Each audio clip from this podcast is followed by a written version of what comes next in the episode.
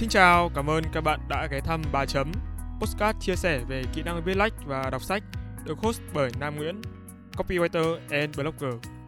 Bây giờ, hãy cùng mình phiêu lưu trên chuyến hành trình trải nghiệm với con chữ, khám phá kiến thức mới, học hỏi và phát triển bản thân. Chúc các bạn có thời gian vui vẻ và ý nghĩa cùng bà chấm.